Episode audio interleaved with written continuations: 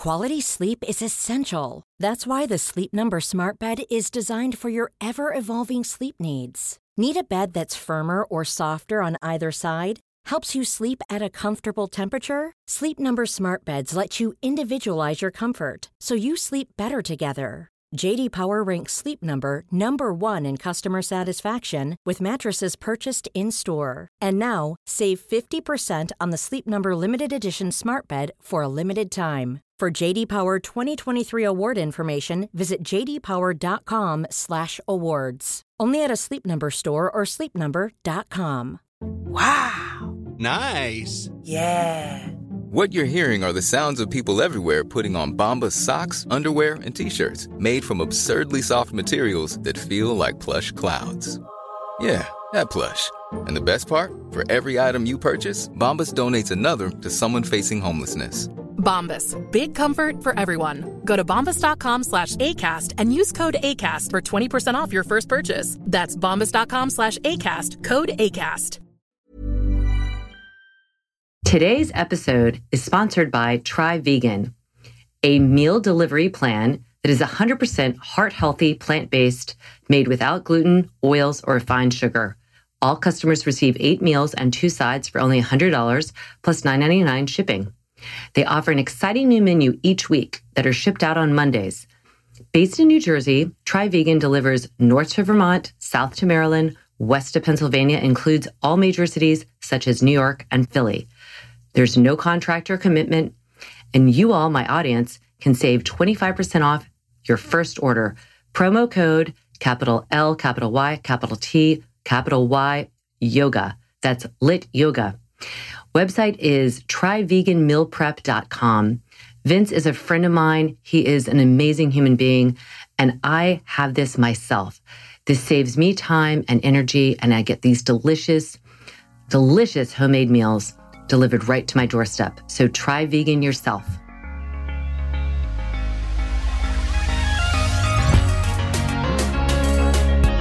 Good movement, and welcome to Redefining Yoga, a LYT yoga podcast, which is designed to investigate all aspects of the modern evolution of yoga from my background as a physical therapist and lover of movement. My mission is to help everyone find freedom through safer and smarter movement patterns so together we can be uplifted, benefiting all beings. Today is Friday with Friends, and I have a new friend, Deborah Flashenberg. Deborah Deb is a yoga teacher. She's also the founder of Prenatal Yoga Center in New York City. She's a labor support doula. I wish I had her when I was in labor, and a childbirth educator. And of course, a mama as well of two kids. Welcome, Deb. Hi, thank you so much for having me on. It's so great to have you. And we'll have to make sure that we put on um, all the notes about your podcast because you have your own podcast as well. But I was um, I was just happy to be able to to get on here today and talk with you about prenatal, postnatal yoga. This is a hot topic and it's one that I usually I don't kind of brush over, but you know, if people are coming to me for a while taking yoga, they just continue taking yoga well into the you know their their uh, third trimester even, and then they come back, and that's a percentage of people, but not everybody by any means that can kind of coast through all three trimesters and um, then have that fourth trimester that recovery and come in do yoga. How did you first uh, become interested in doing prenatal, postnatal, creating a center, a founder of the prenatal yoga center, and then and then the labor support doula and all that? Had you always been interested in birth and no, pregnancy? no? I'll be totally honest. No, in fact, it's funny that I ended up here. I feel like I was that kid that never played house, never like pretended to have babies. Like I had one doll, I still remember remembered Amy. I cut all her hair off, drew on her, and left her in the front yard. Like I was not maternal whatsoever. You're the um, same person. And now I remember you said we have the same birthday. Oh my God. do. We're Halloween babies. We're Halloween babies. it's so unusual and it's amazing. Insert instant sisterhood. But I was the same way. Like, yeah, not not that not maternal babies. Yeah. Yeah, and and you know I never even knew if I'd have kids, but I was um, I was performing. I was a singer dancer for a long time, and I got into yoga because one of our choreographers used asana as a warm up, and I'm like, oh, I like this, and I was flexible, so you know it came very easily to me. And I took a hot second doing Bikram, and at which point I realized like my dirty yoga secret. well, many many a good person have have gone there. Like a hot second there, and I did the training, and during it, I was just like, "Oh, this is not the path for me." I I then talked to some people. I'm like, I want to do a, a different style yoga. I want to be able to look at the body and and figure out what to do instead of follow the script. And I just I felt very confined. And so someone mentioned prenatal yoga, and I'm like, "Oh, that's." And this was this was like 20 years ago. So this was before it was kind of a hot thing to do. And so I, I'm like, that sounds interesting. And so I got trained in that.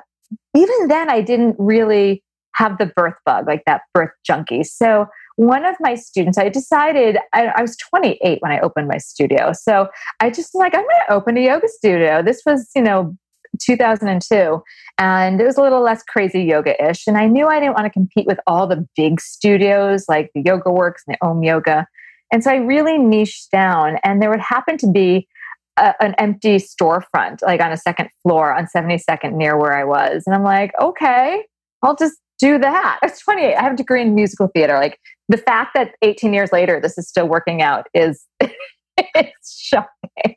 And so I just I kept going. And one of my students was doing a fellowship at one of the hospitals. And she asked me if I wanted to to attend some births because I hadn't seen any. And I'm like, okay, sure. And so she, it was so illegal. She told everyone as a med student, like I had scrubs on. I, I, scrubbed into a cesarean. Like, I mean, things that I should not have done. Well, you were a trained actress. You could always be like, uh, yes, I am. You know yes, I, I, am, Dr. Yes. I, I went on TV. so I, I watched birth and I was really horrified by what I saw.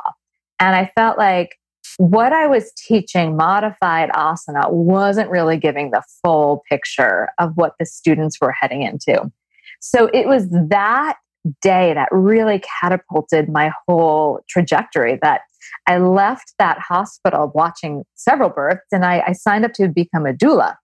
And I thought, okay, I can take what's really happening in the birth room, share it with the students, help prepare them for what's really to come. Because again, it's not just modified asana. And then I also became a Lamaze teacher because I thought, you know, I hadn't had kids and I wasn't anywhere ready to have kids. And so I really wanted the education. And all of that really became what I do now. So there's a lot of focus on childbirth education in my teaching, as well as functional movement. So then, in, as a physical therapist, I'm sure you'd appreciate this. You know, so years later, I had I had my first child about nine and a half years into teaching prenatal yoga, and I did everything that I tell my students not to do. Like I was that crazy person still on the spin bike. I was getting everything way too tight. My psoas was probably rock hard. My pelvic floor was probably rock hard. I was doing everything I knew not to, but I couldn't get myself not to. That's a whole nother topic. And so I just had this crazy, like you were telling about your labor, like really long. My first labor was 42 hours. It's kind of amazing. Amazing. It came, he came out vaginally, but my pelvic floor was pretty wrecked and my body was pretty wrecked. So I took a step back after having to see a pelvic floor physical therapist to re, you know, put me back together. And it changed how I teach that I now really approach prenatal yoga as what can we do to help the body have a functional birth? Because there's so much in yoga that can really create havoc in, on the pregnant body. It's not just about let's modify asana, but can we look at what asana can support the pregnant body for a functional birth? Because no one wants to spend months in PT getting their pelvic floor and their abs back together no. with a new baby. No, this is so fascinating. So, first of all, do you mind just, you don't have to go into a lot of detail, but when you, because I didn't have this experience. So when people say their pelvic floor was wrecked, what, what does that translate? How, do, how does that like, without getting, you know, whatever you want to. So I was definitely hypertonic to start. My mm-hmm. pelvic floor, I mean, I was spinning like six days a week. It was really insane. Like, and I have a background in dance. So I was very, you know, engaged already. I was doing a lot of advanced asana, you know, things that were fine, but not supportive of the pregnant body. So it was hypertonic. It was very engaged. So when my son was coming through the birth canal, his head was slightly tipped. We call it asynclitic. So his ear was closer to his shoulder. So he kept kind of pounding the side of his head against the cervix. So I then end up pushing. Uh, it was a long labor to dilate because for the cervix to dilate, we need the smallest part of the baby's head to push it open. So the way contractions happen, I won't go too crazy because I know this is a yoga podcast, not a birth podcast, but the uterus retracts, it gets thicker at the top and it pushes the baby into the cervix and the cervix opens like a turtleneck sweater. But if the baby's head is, you know, uh, the forehead's opening or the side of the head's opening, it's not going to open as well. Like you were saying that your first child was really cone headed. Yeah, we want that cone head to push the cervix open. So it took me forever to dilate. And then I pushed for five hours. So through all that forceful pushing, there's a lot, and I'm also over hypomobile. We know the pregnant body has all these juicy hormones. I got what's called pelvic floor prolapse. So the bladder was just kind of a little saggy. It's fixed now. I mean, but I went through physical therapy. So the bladder was prolapsed a little. My pelvic floor just felt very weak. Um, it just felt kind of heavy. It, I was, it was not, it was not good. Um, and I also had diastasis, where there's that separation and thinning of the linea alba. So I worked really intensely with a physical therapist to regain full functionality of the pelvic floor. Because I think so many people think tight, tight, engage, engage, that's what we want. Where, you know, you're as a PT, you understand we need that full range of motion. And I, I didn't have ability to ramp up or ramp down according yeah. to what you're wanting, you know? Yeah. Oh my goodness. So so you that that must have been so interesting to to have all of those things happen and inform you in a different way. Well, how was your second birth compared to that oh, it was like, I pushed for like applied them? I first of all, I never got on the bike again until maybe like three years ago. Now I'm like a Peloton junkie. Um, I'm done having babies, so we're fine with that. Um, so I didn't get back on the bike, and I really, I was so different. I I worked with an acupuncturist. I did um, chiropractic, something called the Webster technique. I really worked on creating balance in my body. Like that first birth really taught me how to have a dysfunctional labor and that you need to have that springy pelvic floor. We need to respect the psoas. I even think spinning, it's really tightening the psoas. And it just was all about balance and about also honoring that I was pregnant and my asana practice really needed to change. You know, I had that the first pregnancy, like it was almost something like a media picture. Like I had this, I had this big belly, but these little skinny arms and legs. You know, like I just looked like that picture of fit mm-hmm. pregnant. You know, like on the cover of Fit Pregnancy, but it, you know, it wasn't the most functional thing to do. So my second birth, now statistically, second births are are easier. Um, that's why whenever I was when I was an active doula, I'm like, yeah, bring on the second birth. babies fly out. But my second birth was like, I think the whole thing was maybe three or four hours, and I pushed for maybe six minutes. So a very different thing. But again, I approached the whole thing differently. Yeah, yeah.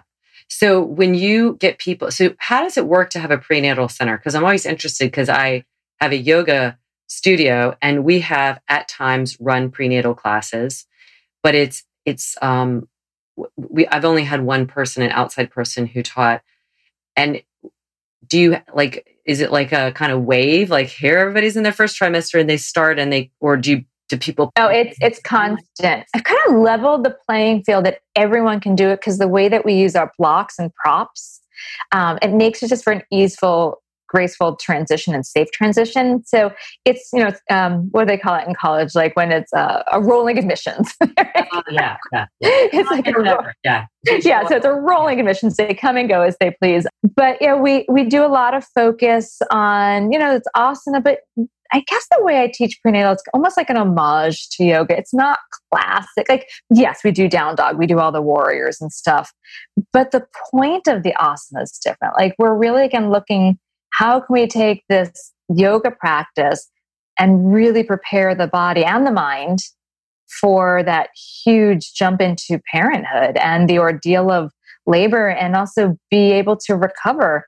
And we're both parents. We know like parenthood's the longer haul. You know, like enjoy the pregnancy. yeah yeah, yeah, but open having a whole studio, it's nice to have a niche. I really actually enjoy that. I've really enjoyed uh, learning a lot about this and trying to be an expert in this. But it's definitely it. You know, come you know, from a marketing standpoint, it's, it's constant marketing. It's coming. You know, people are constantly coming and going. But we really built everything. So, like, we do the childbirth ed classes. We do this. Like, we make it a one-stop shop. Right. Right. So you do. So you do tend to have people who are coming for that period of time, and then you. So you're. Yeah, you're right. You're constantly you don't have a lot. The customer retention isn't great necessarily, unless people just want to come in and do prenatal yoga. yeah, I mean, we have people that have their baby do postnatal, have their baby do postnatal, but yeah, it's a lot of it's a lot of come and go. Yeah. So your studio is still open online. Online. So, I mean, because the studio is right, I mean, it's in the heart of New York City. It's on West 72nd Street. So, what is today, the May 29th? We are closed, but I was pretty prepared to pivot online. Mm-hmm. So we're doing like every other yoga studio in the country. Everything's online, but we've got a really great community. I mean, that's some that's a big part of what we stand for is about creating community. So they followed us online. We're still going. Honestly, I don't know when we'll open up again because I know some places are, are talking about opening, but the pregnant student, are they really going to feel all that comfortable? Yeah, I, I, I agree. I what are you thinking for your for your space? I, I'm I can't imagine it opening for months. I mean, I'm saying that out loud, and I hope I don't make anybody upset by that. But I think from a, a socially conscious standpoint, I I don't I don't know uh, I don't I don't think that that's something I could do. As much as I miss it, and as much as I know the community misses it, it doesn't feel like it's it's it's walking into an unknown possible minefield. And so I, I don't know the answer but i don't i don't imagine it will be for a long time honestly i know kripalu just announced that they are canceling yeah. till 2021 i'm like well i get that. You know in our studio mat to mat it's not huge. You can hold like 29 students. It's literally mat to mat.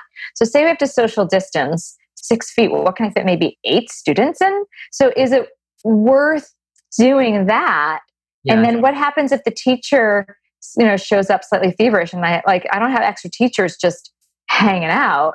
So i mean as an owner it feels like i'm doing better justice to the community just to stay online and be like you can do it from your home. We'll still offer everything we offer but i just think it's safer. And i don't want any pregnant student to add stress to their pregnancy to come to a studio and then someone coughs and everyone's like, oh my God, what's going on? Yes, I agree. Especially, it's just there's so many worries that come anyway. Why add to any of that um, unnecessary anxiety in that time period?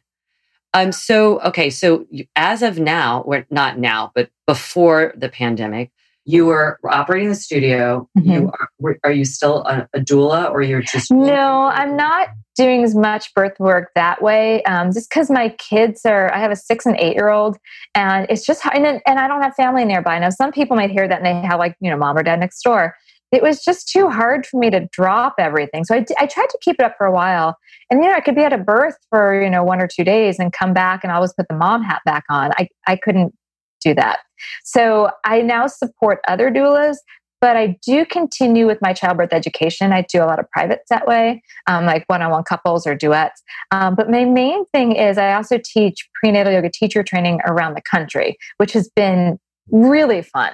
I've really enjoyed that. Where um, how we. Long, so, how long is the training? It's an 85 hour training, um, but you don't need all 85 contact hours. So when I do it around the country, we do two long weekends, four days and three days. But I have a whole online membership site that they get the material a month ahead, all these videos and the material, so they can dive in and work on it. So we meet up on that first day, especially because the first day is anatomy, you know, for some anatomy is very dense know so we can really dive in and it's the first weekend's like 35 hours. It's not it's not small. And then we have a month between that and then we meet up again for another like 30 hours. Um, maybe it's maybe it's again 35 i'd have to look. Um, but during that time they also take a childbirth education class. But it's been great. I really love going around and seeing also different cultures. I'm used to new york and the way we birth there but you know it's different all over. And just also meet meet different people. Okay so in the course, without giving too much away, what are what are the things that you emphasize in the different tri- trimesters, or maybe just in the preparation for birth as this, you know, nine month march to birth? What are the yoga? I know you're not doing classical yoga stuff, but what are some of the m- moves or breathing techniques or anything that just let it give us a just a little Sure. We do a ton of, you know, it's normal breathing. We actually, we remind the teacher trainees not to insist that people breathe through their nose because the pregnant body has what 40 to 60% more blood volume and it's more mucousy. So breathing through your nose can be really hard. So we don't do ujjayi. We do kind of diaphragmatic breathing and remind people they can breathe through their mouth. Um, we do viloma, nothing breath retention but it's not even we don't even really break it down by um, by trimester there's a couple of things that we focus on like in the first trimester we don't do abdominal work so part of my methodology is to work on the transversus abdominals um, you know that wrap around like a cord of course you know but for your for your listeners yeah. Yeah. you know the, the corset um, because that can help with pushing as well as still stability and the only reason I don't work on that with the first trimester it's because I don't, we know that the highest chance of miscarriage is up to 12 weeks. Now, we also know there's no data saying ab work is going to cause miscarriage, because if there was that case, it wouldn't be such a situation to have an abortion.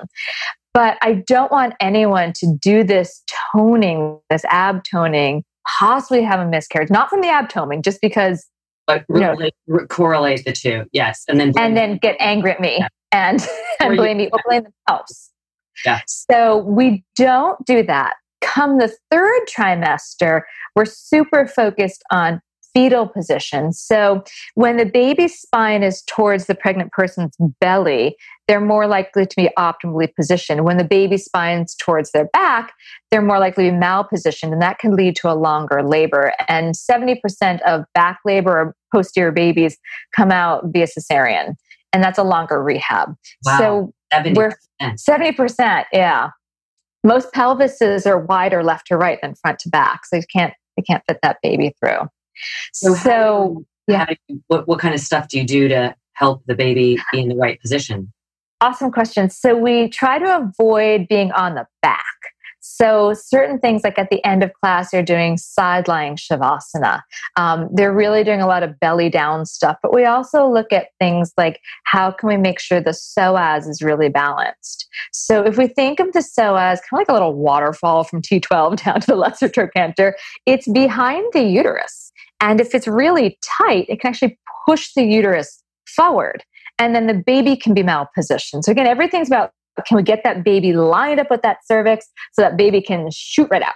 Um, you know, so if we so we focus a lot on a really supple, juicy psoas. We focus on a really balanced bony pelvis. We focus on a really balanced pelvic floor. You know, so all of these things, especially come the third trimester, so that the body can be happier and healthier and more balanced and the baby can be the person have a more functional birth and the baby can come out so that's kind of how we how we separate things out but besides that they're all kind of on the same playing field so talk a little bit about diastasis because i'm asked this oh, yeah. all the time and honestly in the physical therapy world there is not a consistent viewpoint and it doesn't it, yeah. there's the evidence that used to say, oh, you definitely want to do something about a diastasis has now been more people are saying, well, the body adapts. You don't have to, like, you shouldn't limit what you're doing. What have, what is your kind of take on it? Thank you for asking, Gift. First thing, also, it, I do often, you know, my, I try to recognize my scope. I'm not a physical therapist, but I will talk about recognizing diastasis. And i mean you probably could jump more on this you know when there is diastasis can affect the pelvic floor. You know you don't they really the core and floor work quite well. What i do talk to my teacher trainees and my students about is that there has been a shift of how we look at diastasis. For a while it was just about the gap. I think it was like two and a half fingers from the between the rectus uh, the, sorry, the rectus abdominals. Now the consensus is more about the linea alba, that connective tissue from the xiphoid process to the pubis. So, really palpating down that and what's the integrity, what's the consistency, what's that tensile strength. So, that's what I focus on more is when we check, when I actually have the students check themselves, do they have that strength or do they have what I call the marshmallow, where you just kind of keep going in. So my understanding is that we want to have a marshmallow.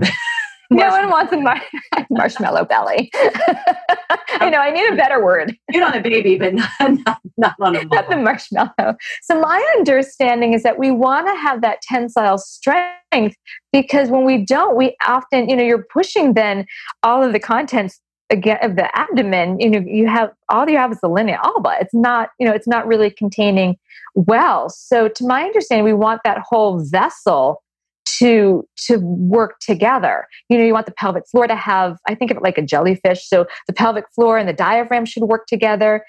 The abdominals should work along with that. So we can't promise they won't have diastasis by doing the ta work but we can often repair and get more support when we get the transverse abdominis and the pelvic floor working functionally together. Does that answer your question?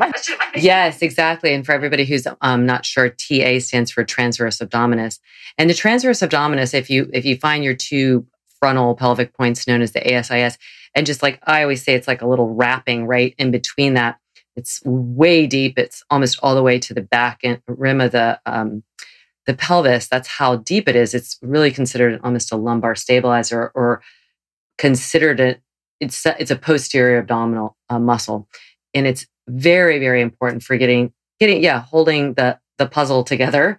Uh, yeah, I often will tell people, I just try and have them not worry so much about it and not do big like we don't do an excessive amount of spinal flexion into extension, which I think really kind of pulls the um, at the linea alba and pulls and opens that up more. So I I always promote an engaged core where there's not a lot of that pulling on there anyway. So I find that from the people that I have worked with over the years, and I've seen some real large, you know, three, almost four fingers that they've helped substantially by just really focusing on the balanced engagement. And, and because, you know, it, I do see more like smaller frame women who have a, you know, they just get, they're more likely to get pulled. because oh, I mean, yeah, I carried like a bullet. Yeah. Yeah. I mean, from behind, I was still like, I even had a slightest indent in my waist, but I, I have like literally between my hip and my lowest rib, I have about an inch of space. I'm really short torsoed. And so that my first just was like like a missile forward. So what else was going to happen? And also, you know, it depends on age and it depends on collagen. And I was a bit of an we call an older mom. I think they called me a geriatric pregnancy. I know. I love when they when they classify that. I, I know. I'm like classified as that. I was like, what? I know. So should have gotten with my walker. Um, you know, so there's a lot, there's a lot that you know takes in consideration. But yes, certain bodies, shorter bodies, shorter waisted, you know, older, tend to have the chance of more diastasis. But I try to tell my pregnant students, let's just not worsen it. So we don't do deep back bends. We're not churning into deep. First of all, you, where, how are you going to deeply twist? There's a belly there. Um, you know, we don't hold the breath because that's pushing you know, intra-abdominal pressure. You know, it also cuts off the oxygen to your baby. So many reasons not to hold your yeah. breath. Um, but yeah. you know, so we we we try not to worsen diastasis, but I'm not going to promise anyone, you know, they won't get it because I don't think that's a promise I could ever keep. In fact, I've talked to a lot of PTs and I've gotten so many different answers. Some are like, oh, you can kind of prevent it. And some are like, everyone's going to get it. So I try not to worry too much about it, and I try to support on the postnatal side.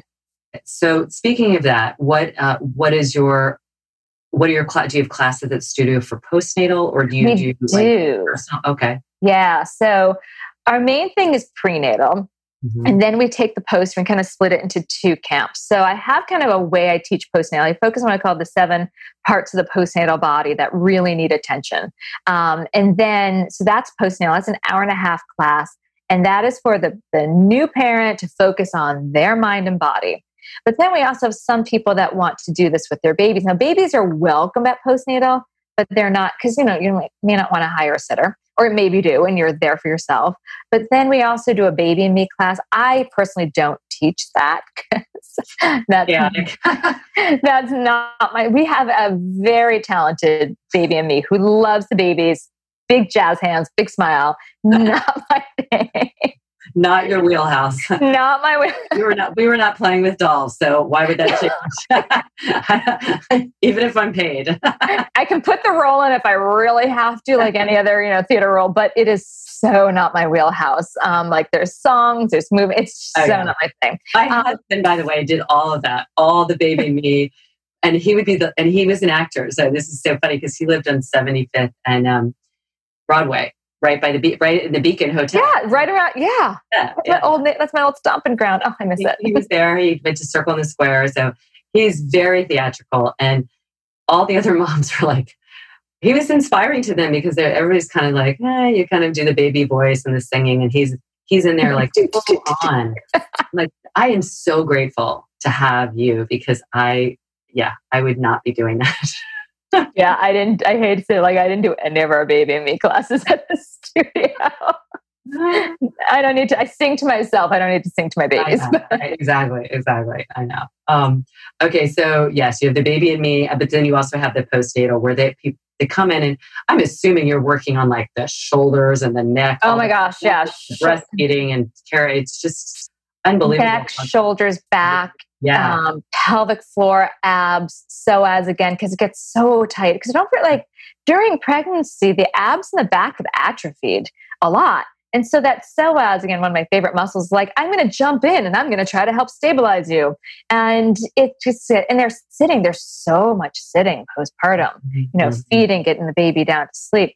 So yeah, uh, psoas is involved. Um, often we have to check in about like, what was their birth like? How's their pelvic floor? Like, was there damage to their pelvic floor? Was there damage to their hips when birthing? So we have to take all that in consideration, as well as just the emotional state. I mean, Yeah. it's such a huge transition going from someone, you know, the autonomy of, you know, someone that doesn't have a child to what's your identity? And the hormones. I mean, I I was talk. I have a really good friend. Um, she's my doctor and my friend, and we're always talking about having some kind of podcast or something on hormones because she's really a true integrative doctor. You know, and she and she was saying that menopausal and postnatal are so similar in these really crazy hormonal surges. And they say that um, because the progesterone just drops off after giving birth, that really, if people just are like given small doses of natural bio, you know, um, I think they have sweet potato forms of progesterone. If they're suffering from this postpartum depression, a lot of it is the hormones.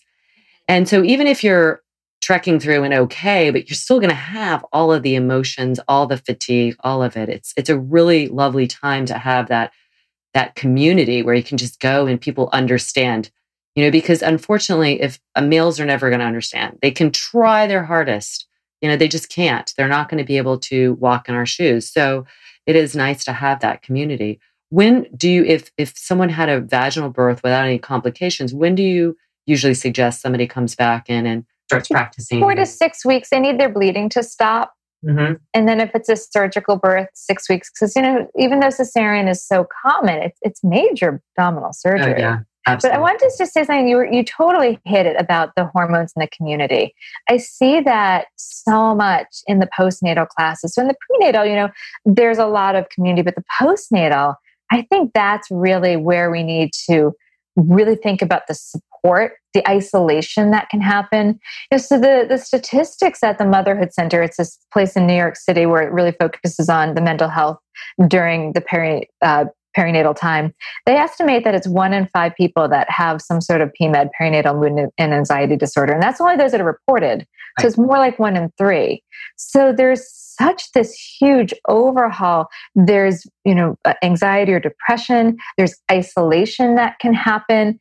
There's just the missing of their old life. There's just so much that while the person may kind of look the same, there's just this huge ordeal and upheaval that's happened to to where they are now and trying to figure out how to even care for this baby, who they are, their relationships changed.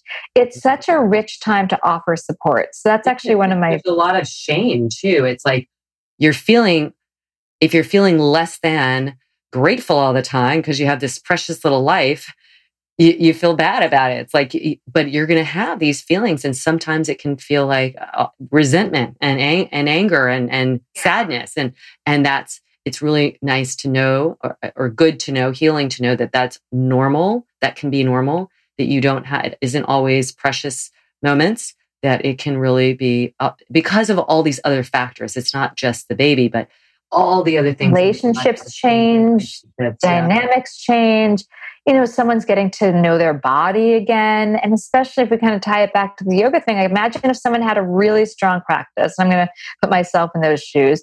And then it takes a while to find that practice again because the body's changed and there can be disappointment. You know, there's so much tied in. So the last couple of years, I've really, the, the postnatal part of this has really uh, been a focus, of even a stronger focus. Um, more, I think it took me, and it's funny because I tell my teacher trainees all the time, like, you never need to be a birthed parent to teach pre and postnatal. But there was a shift that I felt more after my second about a relate, like, I really related. It just was, it was just a big change of my eyes of like what parenthood was meaning for me. Some people glide through it, but you know, it was I really wanted support. I wanted to talk to other parents. I needed to surround myself. I needed to be okay that my body had changed. I needed to accept that I'm not going to necessarily always be the same as it was before. And that was hard. And so I think they're getting that that community. It's different when it's a, a group of new parents as opposed to just popping back into your general class, which still had, I mean, I couldn't wait to get back to my Iyengar classes, don't get me wrong. Um, but I needed before I could get there, I needed to kind of go through the mud of that experience with with my peeps. I love that. I love that. I think community and sisterhood and womanhood is is something that uh, is so appealing to so many, and it's really near and dear to my heart. I, I just love being a part of a community and uplifting women and and and letting them hold space for each other and all all yeah. that comes up without any attachment of um, judgment. Um, judgment. Yeah, it's so it's so important. It really is. Well, it's been amazing to get to know you here. And where can people find out more about what you have to offer? Well, thank you. Um, well, prenatalyogacenter.com is my website, and we've got a ton on there. Um, as I mentioned, I do my 85 hour teacher training. Right now, it's going to be online because we don't know when we're coming back.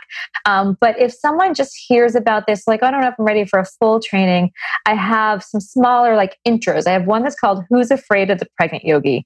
And that is for the general population teacher that has a pregnant student walk in and they freak out and they're like, I'm just going to ignore that student because that's not the answer. But so that, that smaller program gives you some tools for just dealing in an open level class. I and love that. Yeah, I'm going to. Who's afraid the pregnant yogi? And then the other one is teaching the postnatal students. That's the same thing. When you have a postnatal student in your open level class, what do you do with them? So those are the the teachings. Um, and then, as mentioned, everything's online. They can find that at prenatalyogacenter.com. And my podcast is Yoga Birth Babies, and we talk about yoga and birth and babies. um, okay. thanks. And then, I think so many people are fast. Well, they should be. It, birth is fascinating. It is just so fascinating going from water world, internal world, making a baby in and of itself is, is a miracle. And then having just this being witness to it is, and yeah, it's all what the body can do and how we can, how as yoga practitioners, how we can help our students you know, have a more functional birth. We, we really can play a big role in supporting and honoring that space. So that's how people can find me. I love it. I love it. Well, I will um, make sure that I find you there. And thank you so much for taking the time to be here today. And I hope this really hit home for anybody who needed to hear these words, whether or not you've had a baby or in the process of thinking about a baby or being supportive to someone who has had one. Um, these are these are really, really important um, services to offer all the mamas out there. As always, thank you for listening, and I'm pulling for you all.